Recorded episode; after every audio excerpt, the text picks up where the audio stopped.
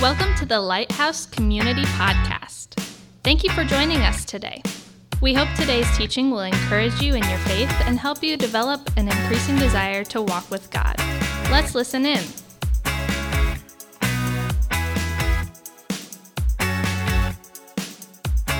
All right. Hey, good morning. Um, I want to ask you a question here.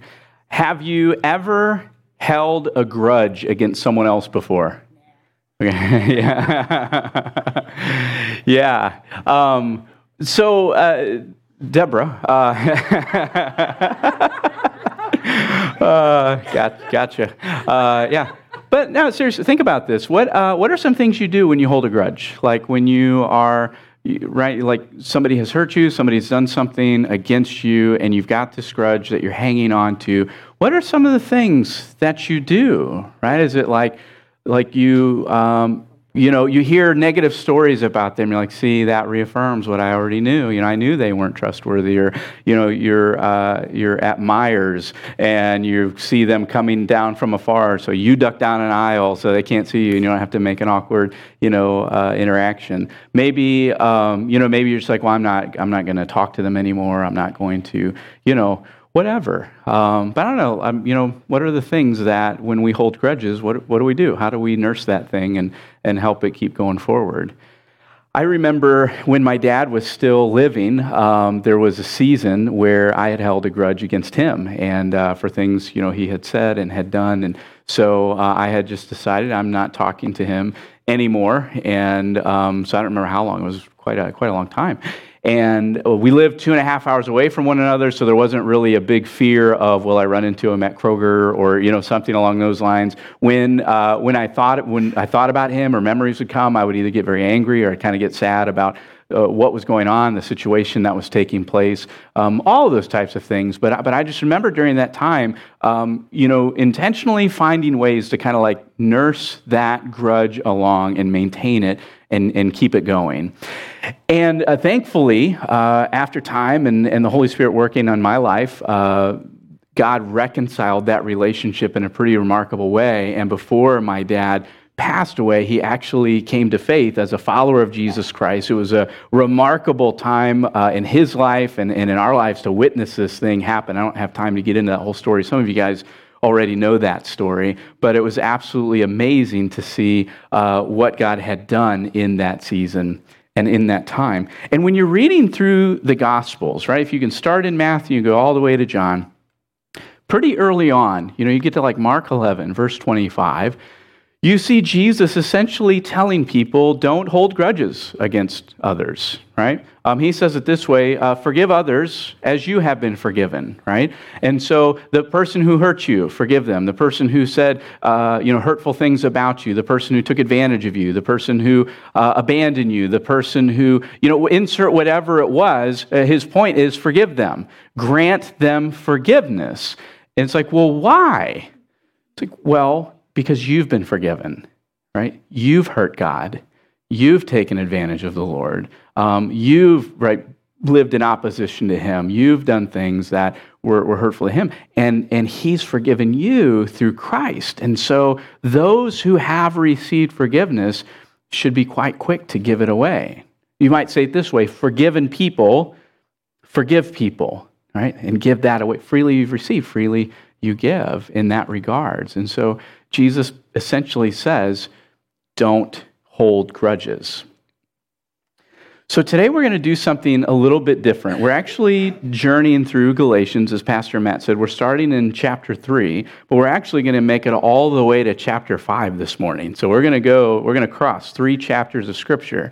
So I don't know what your plans were. Um, you're like, oh, he's sitting down. This can't be good. uh, First service must have gone long. Uh, but so we're gonna what we're gonna do is we're gonna read some passages and then and then briefly talk about some key things that are out of them. We'll read some more and we'll kind of work through there until we get into chapter five, and then kind of go, what does all of this mean for us? What does it look like? Those types of things. So as you're going to Galatians three, uh, we're in the series called No Other Gospel, and the whole point in this is to say, literally, the gospel of Jesus is the only thing that can take a dead person and bring them to life, can bring new life, can bring people into freedom, uh, uh, right? All of those things. There's no other good news, right? There's no good news of wealth. There's no good news of notoriety. There's no good news of retirement. There's no good news of, you know, ease of life. Like that will not transform who you are at your core. The only thing that can save you, the only thing that can redeem you, the only thing that can make you new and bring you into a right relationship with the Father is Jesus, right? That's the driving heart behind no other gospel. And so I hope that's what everybody walks away with uh, through this series. But we're going to be in Galatians. Oh, by the way, hey, how did, if you did the Galatians reading and reflecting, how'd that go? Was that good last week? Was that a helpful thing to go through the letter of Galatians and, and do all of that? Good. Thank you, Deborah. Uh, yeah, she's ready. So I'm just, I'm just going to talk to Deborah this morning. You guys can listen in uh, as we go through the rest of this, right? She's like, oh, Lord, why do I sit in the front? Uh, good. That's right. That's right. Hey, let's, let's pray before we go any further.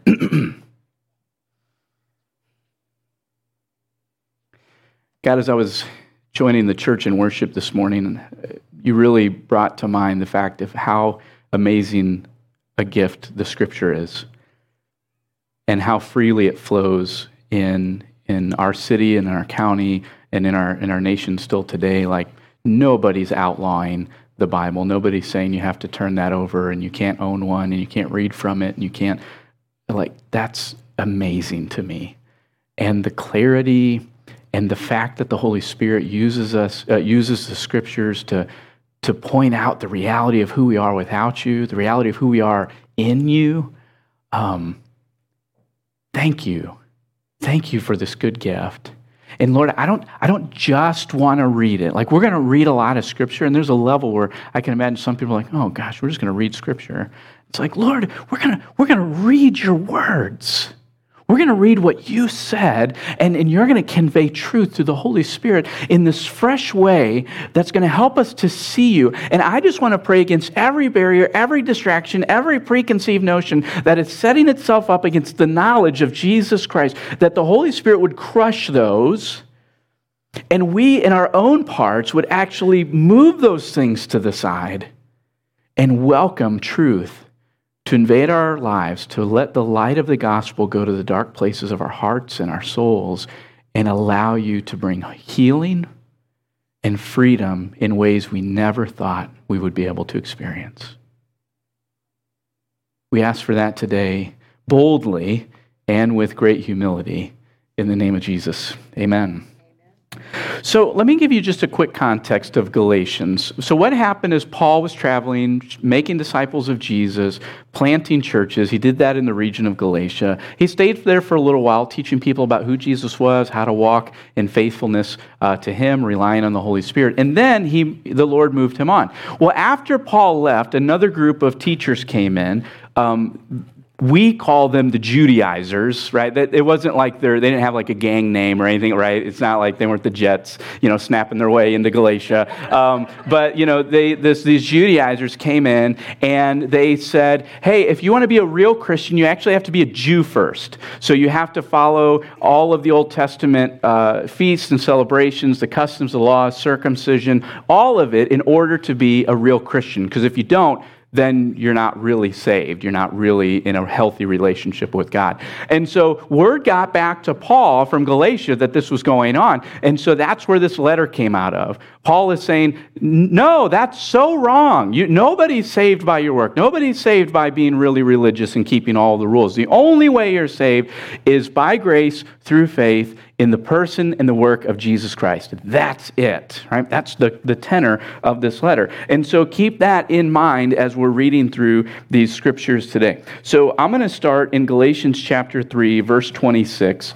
Um, I'm also going to read from the New Living Translation today because we're working through some longer sections. I felt like this might help us uh, follow the line of thought a little bit more clearly. So Galatians 3:26 it says this. For you are all children of God through faith in Christ Jesus, and all who have been united with Christ in baptism have put on Christ, like putting on new clothes.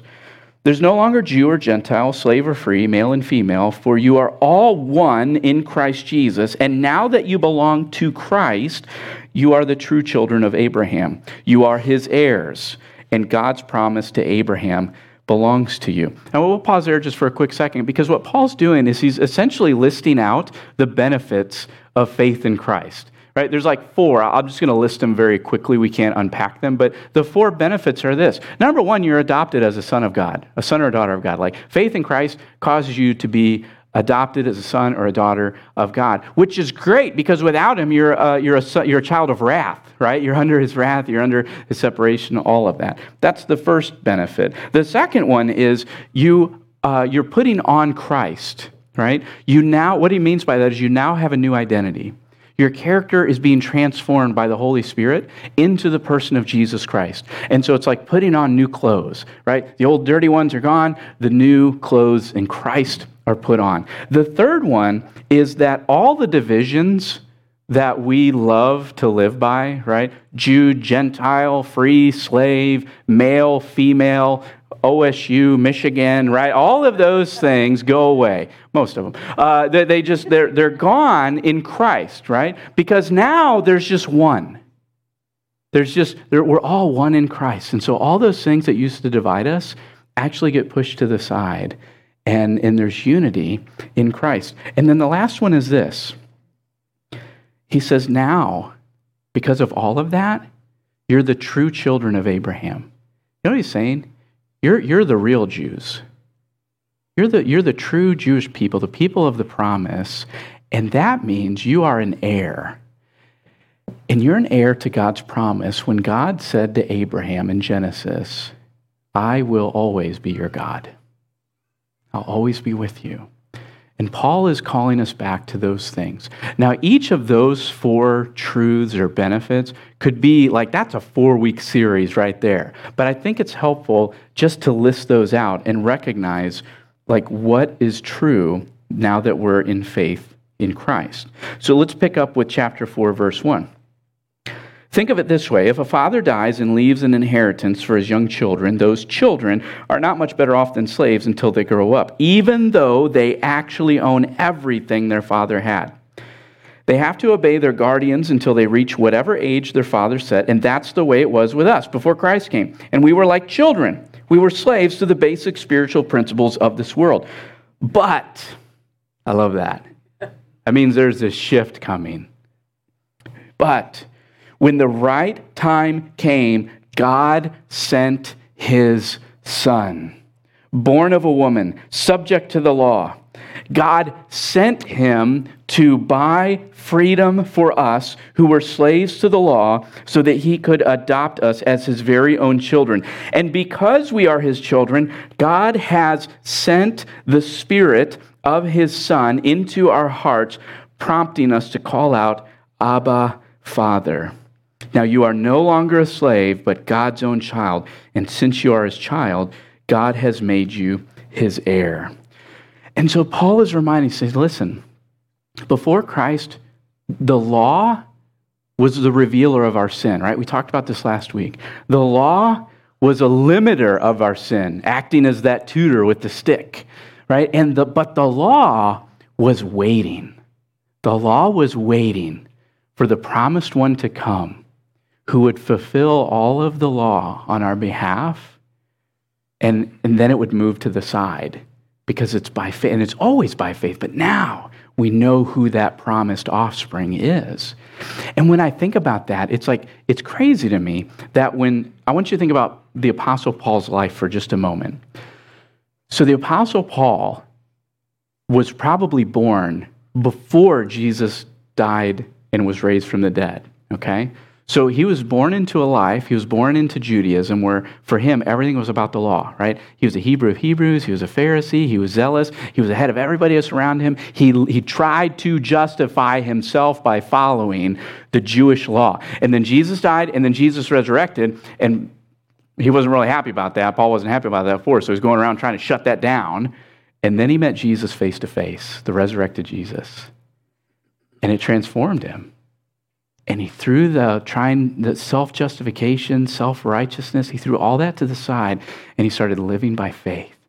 Paul literally lived in that transition.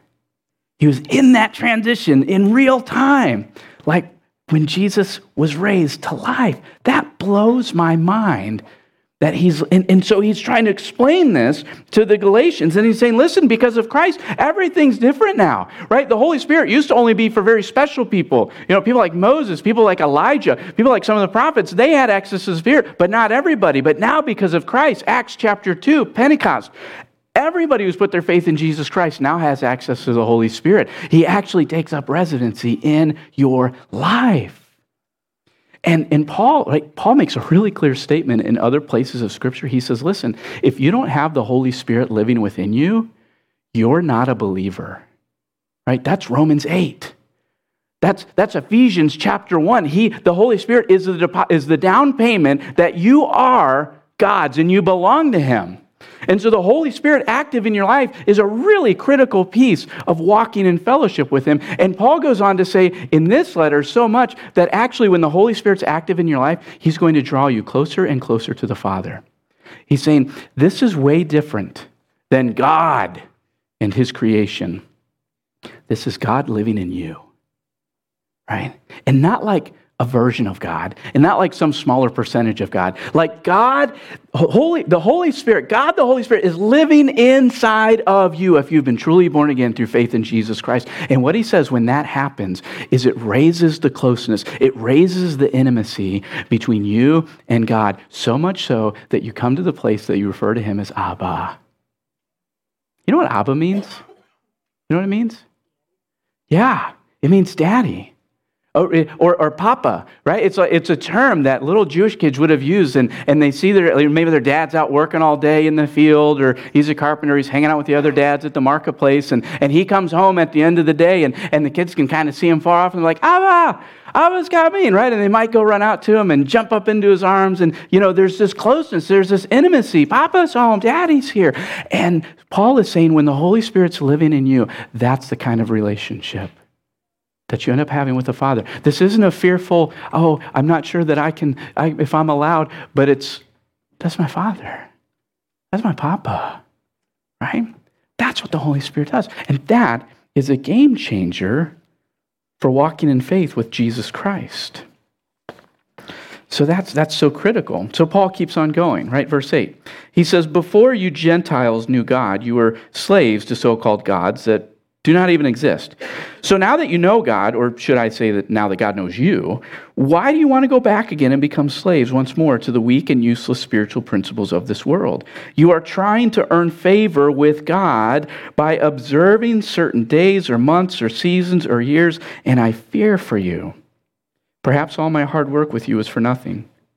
Dear brothers and sisters, I plead with you to live as I do in freedom from these things, for I have become like you, Gentiles, free from those laws.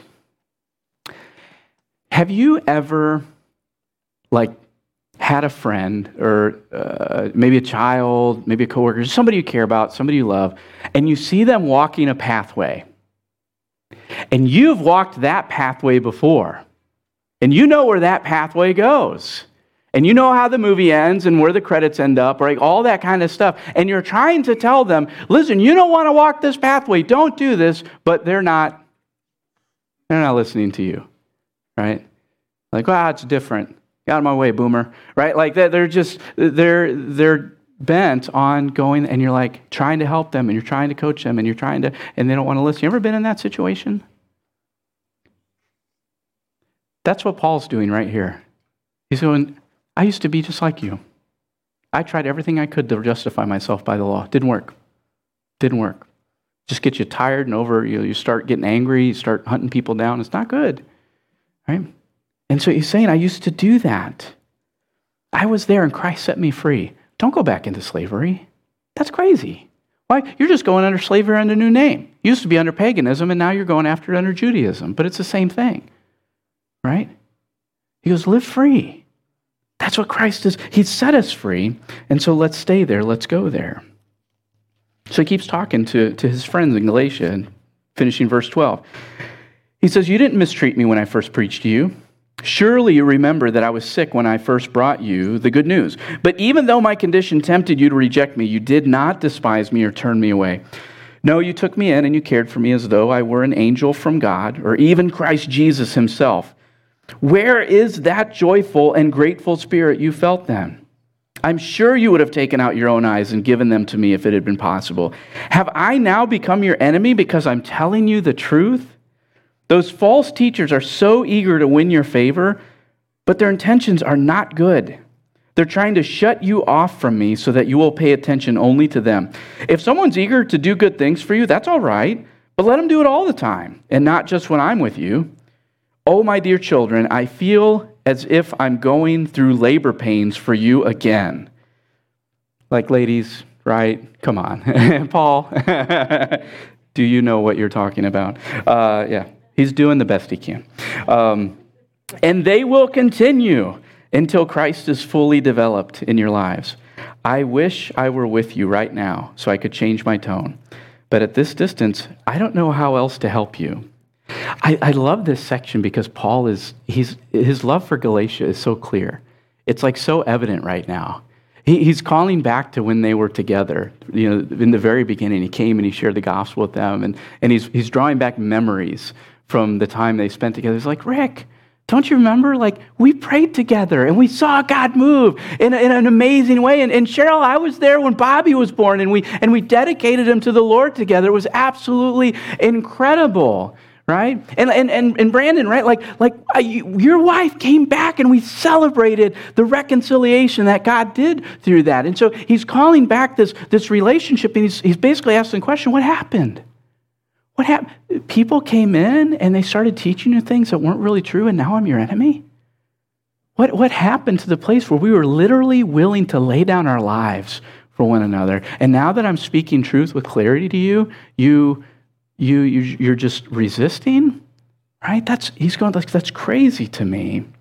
So you're seeing this relationship with such strength there. All right, look what he says in verse 21. Tell me, you who want to live under the law, do you know what the law actually says? I love this. It's, it's like he's just teeing up for a fight right here. I love it.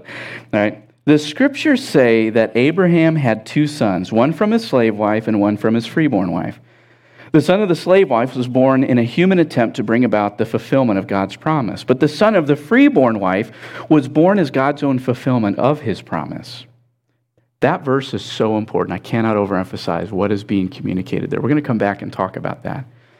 But these two women serve as an illustration of God's two covenants. The first woman, Hagar, represents Mount Sinai, where people received the law that enslaved them. And now Jerusalem is just like Mount Sinai in Arabia because she and her children live in slavery to the law. But the other woman, Sarah, represents the heavenly Jerusalem. She's the free woman, and she is our mother. As Isaiah said, Rejoice, O childless woman, you who have never given birth. Break into a joyful shout, you who have never been in labor. For the desolate woman now has more children than the woman who lives with her husband. And you, dear brothers and sisters, are children of the promise, just like Isaac. But you are now being persecuted by those who want to keep the law, just as Ishmael, the child born of human effort, persecuted Isaac, the child born by the power of the Spirit.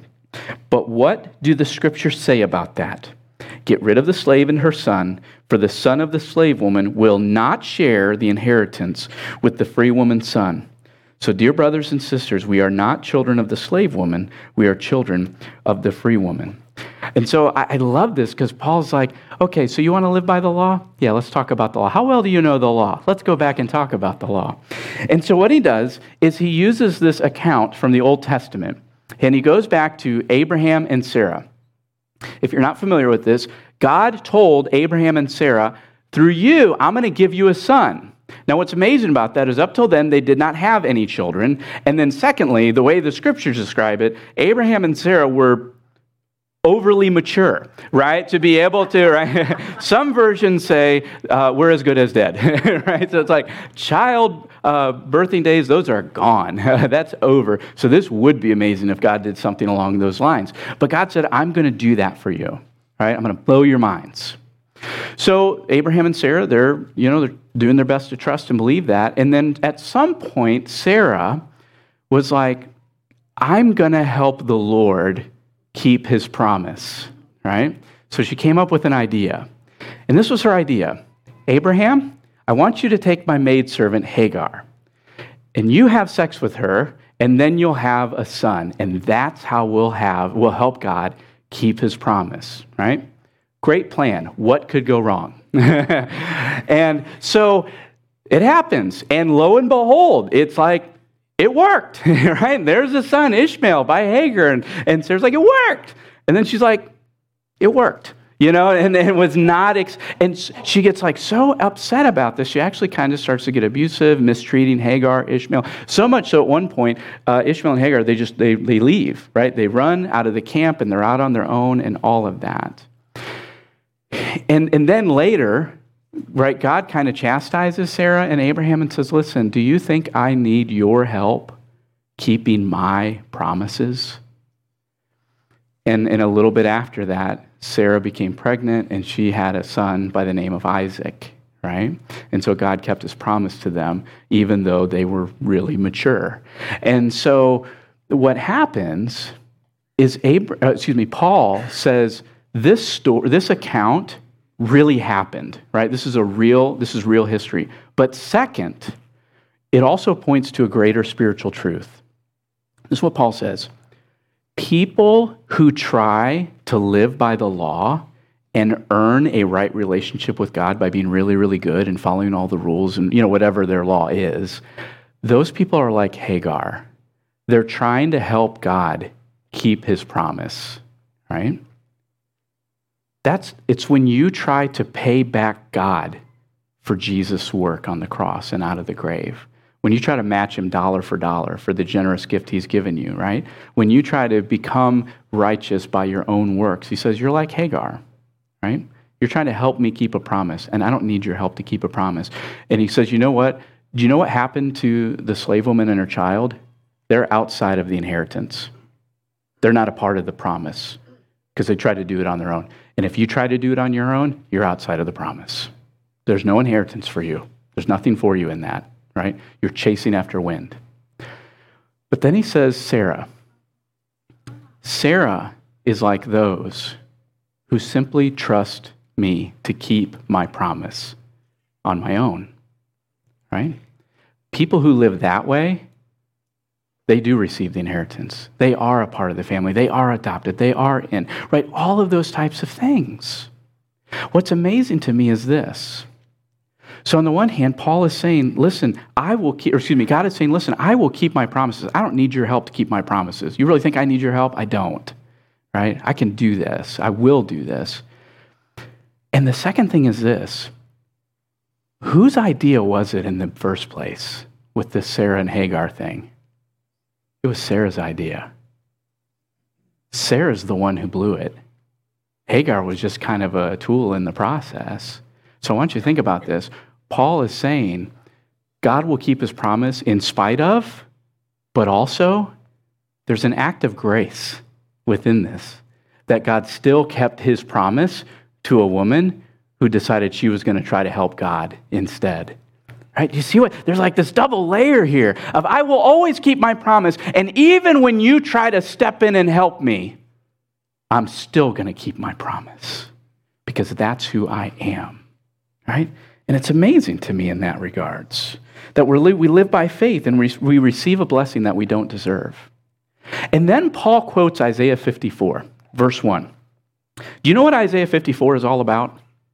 It's all about the blessings of being in a healthy relationship with God, right? All the shame is gone. You got all the honor. You got all this huge family God's providing for you. It's like amazing. It's awesome. It's incredible. Isaiah 54 is like this party chapter. It's phenomenal. And he quotes verse 1. I love what he does. He says, Listen, rejoice, old childless woman, you who have never given birth. Break into joyful shout, you who have never been in labor. Check it out. Here's what he's saying you never got pregnant. You never gave labor. You never went through all of the work that it takes to bring in children. But the desolate woman now has more children. You know what he's saying?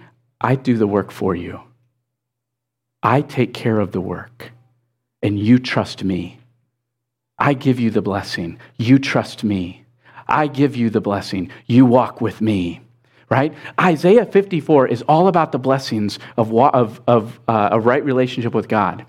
Do you know what comes right before Isaiah 54?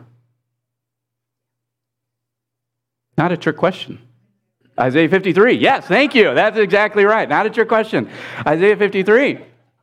Isaiah 54 is all about the blessings of walking in a healthy relationship with God. You want to know what Isaiah 53 is all about? The suffering servant who's going to come. The suffering servant who's going to come and be despised and rejected. The suffering servant who's going to come and silent like a lamb to the slaughter. The suffering servant who's going to be crushed for our sins in our place. Isaiah 53 has to happen first, but you can't do it because it's already been done by Christ. So what do you get? You get Isaiah 54 because of the work of Christ because of your faith and your trust in him. This is what Paul is saying, right? Paul is saying you cannot get the blessing through following the law. You cannot be made righteous by following the law. It only comes as a gift. It only comes through God fulfilling his promise and you believing him for that. That's it. And then you get to Galatians chapter 5 verse 1. This is our last verse. Let's do this. Let's actually read this passage out loud together starting with so Christ has. Are you ready? Go. So Christ has truly set us free. Now make sure that you stay free and don't get tied up again in slavery to the law. Paul had to say, write everything before that so that he could write that and to help us understand it. So the question then becomes, right? So it's like Paul says, You've been set free by Christ. Now what? We'll stand firm. How do we do that? Paul just showed us how to do it. In chapter 3, 26, all the way up to 431. He just showed us how to do it. He showed, you know what he did? Here, here's, let me break it down for you. First, it's this you got to know the truth. If you're going to stand firm in your freedom in Christ, you got to know the truth. You got to, right? It's what we talked about last week. You got to know the difference between faith and law. You got to be engaged in the scriptures and see how has God revealed himself? What does God say about who he is? What does God say about truth and our condition and how that thing is really solved, right? And so it's, it's engaging in the scriptures, reading, reflecting, right? Uh, studying, asking questions, all those types of things, but you've got to know the truth. The second thing is this, is we've got to become sensitive to the Holy Spirit in you, okay? You've got to become sensitive to the Holy Spirit in you because that, right, that's the demarcating line on whether you're a believer or not. If the Spirit's in you, if the Holy Spirit's living in you, you're a believer, right? And so what the Spirit's going to do is He's constantly going to be drawing you to know the Father more and more, to be closer to Him, to trust Him more, to rely on Him more. He's never going to eh, ask you to trust God less. He's never going to ask you to rely on God less and rely on yourself more, right? It's actually the exact opposite. Trust yourself less, trust God more. And so here's the thing that comes out in a lot of practical applications, right? Sometimes, like when I'm binging whatever on Hulu and I sense the Holy Spirit drawing me to Scripture, you know what I need to do? I need to shut that thing down and go get engaged in Scripture. And the times I'm doing something else that maybe I, I do or don't need to do, but I sense the Holy Spirit prompting me to pray, I need to do what he's asking me to do and just trust him through prayer, right? It's like becoming sensitive to the leading of the Holy Spirit in our lives because we're meant to walk that way. We're meant to live that way, trusting him moment by moment, day by day. And then the last thing that Paul does is he says, listen, if you're going to stand firm, you got to stand firm with other growing disciples. We do this thing together. This is not a me and Jesus, and we're going to go figure this thing out by ourselves in the prayer closet. It's like, no, actually, we do this together like a family. See, there's what I call hidden plurality in the New Testament. And what I mean by that is this. Uh, even in verse 1, right, of, of chapter 5, there's this, you know, you, you stand firm. Well, we read that as me, right? That's actually not who it's written to. That you is a plural you. So Paul is saying, y'all, y'all stand firm, right? Yuns, stand firm together, right? Because we do this together. And I want to say something, you got to hear this. And it's not just because this was a point in the message. You need the Bible as much as you need the Holy Spirit as much as you need the body of Christ to walk in faithfulness to Jesus. The body of Christ is as critical as the Holy Spirit and the scriptures to standing firm in our freedom in Christ that's been purchased for us. Right? Now, there's one last thing I want to share before we shut this down. In the, New, in the New Living Translation, verse 1 says it this way uh, Now make sure you stay free and don't get tied up again in slavery to the law. The ESV translates it this way Do not submit again to a yoke of slavery. And what Paul is making the point hey, don't go back to trying to earn your freedom. Don't go back trying to match God dollar for dollar. Like, you know, it's an act of grace, it's a gift. Just thank Him for it, trust Him for it, believe Him for it. That's it. But it says, right, don't submit again and don't get tied up again. And, and those are good ways to translate that. But there's actually a third translation for the word that's used in the Greek, and it's this hold a grudge. And so if you put that in there, this is how it would be translated, right? It would be, now, uh, excuse me, it would be so Christ has truly set us free. Now make sure that you stay free and hold a grudge against slavery to the law. Hold a grudge to thinking that you can save yourself without God. Hold a grudge thinking that you can make yourself righteous by your lifestyle and what you do and what you don't do.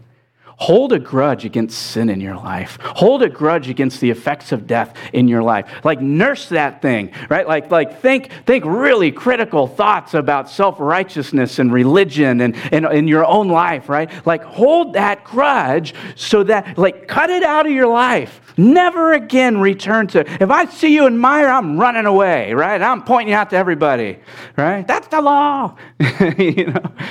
But hold a grudge. Hold a grudge against that.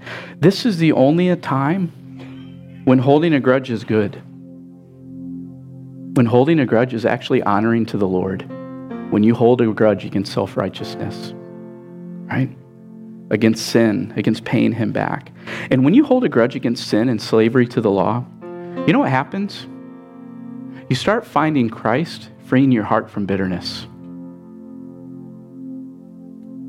You start finding the Holy Spirit inviting you into worshiping the Lord in a way that you don't give a rip what anybody else around you thinks.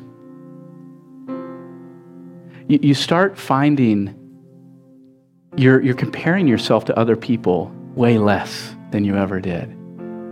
Your greatest desire is to simply bring joy to the Lord, even if it costs you greatly, right? Because it's like, I just, I just want to know him. I want to walk with him. No one else has done what you've done, Jesus. Right? And, and you get everything I have. The whole, and when you hold a grudge against self righteousness, what you'll find is the Holy Spirit will actually lead you to develop this very close relationship with the Father to the point where you will call him Abba. when you see him coming, you run to him Papa's here. I just want to be with him. And so here's what I want to encourage you with an action step this week pray. That's it. Just pray. Like, get in the presence of God Almighty and talk to Him and listen, right? And I'm not talking about like thanking Him for, you know, your salad and your Brussels sprouts. Uh, I'm, I'm not talking about, oh man, it's going to be a tough day, Lord help me. Um, I'm talking about like literally just sitting in His presence at His feet, right? And maybe you just block out 15, 20 minutes of time, no agenda, and you tell Him, hey, God, I really want to be with you. And quite frankly, I'm not going anywhere until you show up. And if 15 minutes turns into 20 or half an hour or maybe longer, You've burned more time on doing stuff worse than that. Right? I have. Here's the, here's the cool thing. What about when God does show up? How will that transform you? Because there's a promise in Scripture that when you draw near to God, God draws near to you. So I want to invite you to bow your heads and to close your eyes and ask Jesus this question Jesus, what are you saying to me right now? And I just want you to listen to him for a moment.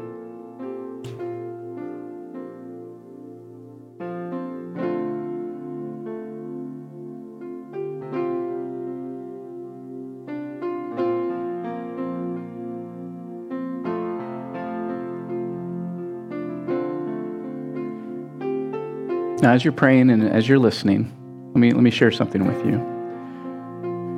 In just a moment, what we're going to do is we're going to sing another song. And during the song, we're going to have prayer leaders that are going to be available in each corner of the room. And so they're going to be available to pray with you about any area of your life, any at all.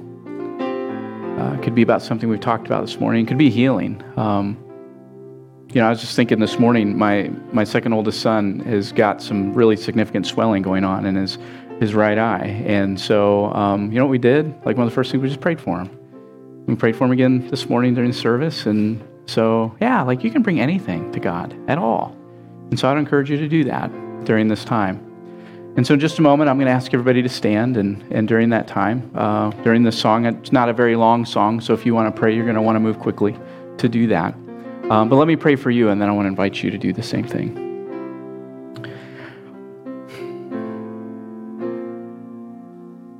God, I'm so thankful that all of the work has been done. I, am even grateful that the Galatians were wrestling with this thing because now we get to sit in their wisdom.